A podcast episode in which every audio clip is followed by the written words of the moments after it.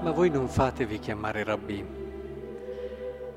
Non chiamate padre nessuno di voi sulla terra, non fatevi chiamare guide.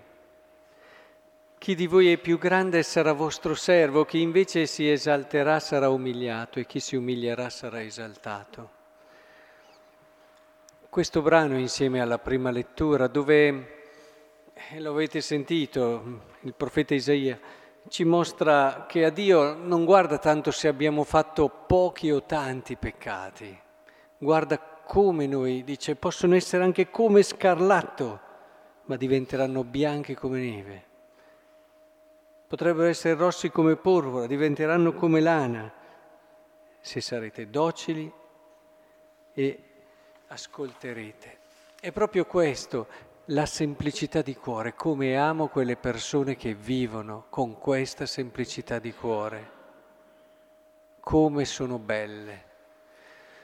Sono persone che, a differenza di quello che dice qui nel Vangelo, quando fanno una cosa non hanno bisogno che la sappia nessuno, ma perché ciò che li guida è veramente l'amore. Quando tu sei preso e ami qualcuno e fai queste cose per la persona che ami, sei già sazio, sei già riempito, contento, non hai bisogno che ti dicano bravo, non te la prendi se anche sono a volte ingrati, non è facile sopportare l'ingratitudine, ma se hai vissuto bene quello che è il tuo gesto d'amore, sorridi e riempi il tuo cuore ancora di più di colui che ami. Perché è proprio lì, è proprio lì la semplicità del cuore è fondamentale per poter amare. È un buon criterio questo, perché se tu vuoi capire se stai amando, vai a vedere quanto davvero tu desideri che quello che tu fai lo conosca solo la persona che ami.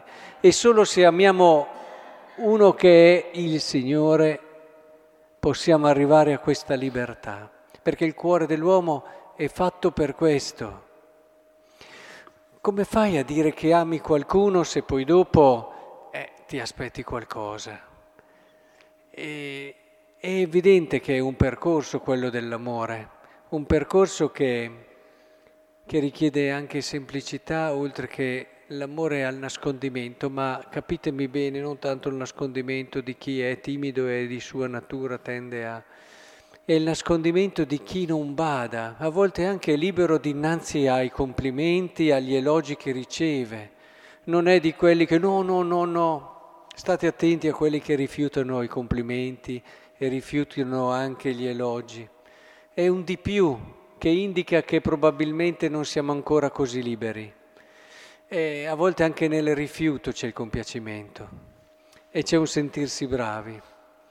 Bisogna essere semplici, ci direbbe San Francesco di Sal. Ti dicono bravo, accetta che ti dicano bravo.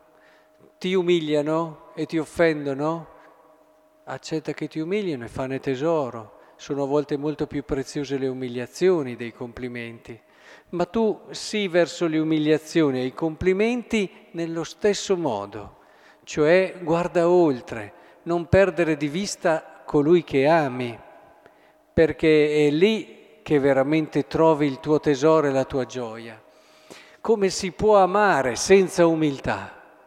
Come si può amare senza umiltà? Per questo eh, da sempre la tradizione spirituale ci ha insegnato il valore dell'umiltà e com'è a volte è difficile vivere l'umiltà. Dicono che muoia un quarto d'ora dopo di noi l'orgoglio, quindi è evidente che quella semplicità di cuore non è così facile da raggiungere. Ma se è vero quello che vi ho detto prima, che non si può amare senza l'umiltà in modo totale e pieno, è vero anche il contrario. Non si può essere umili senza un amore. Perché alla fine rischiamo di rivestirci di comportamenti umili, ma nel cuore non abbiamo questa, perché il cuore ha bisogno di essere pieno di qualcosa. E se non è pieno d'amore, in un modo o nell'altro lo riempiamo di qualcos'altro. lo riempiamo appunto del bisogno di questo, di quello, di quell'altro, gratificazione, anche solo forse il sentirsi noi, sentirci noi bravi, è già sufficiente quello per alcuni. Cioè non puoi essere umile se non hai un amore che ti riempie e ti fa scivolare via tutto il resto. Devi averlo un amore, se no non sarai mai umile e devi avere l'umiltà se vuoi imparare ad amare. Beh, su questo vi lascio meditare oggi perché è un po' lo spirito che anima il Vangelo di oggi, è quello spirito che ci renderà coraggiosi dinanzi anche alla necessità della salvezza di Dio. Quando siamo umili. Riconosciamo che abbiamo bisogno di Dio e della sua salvezza.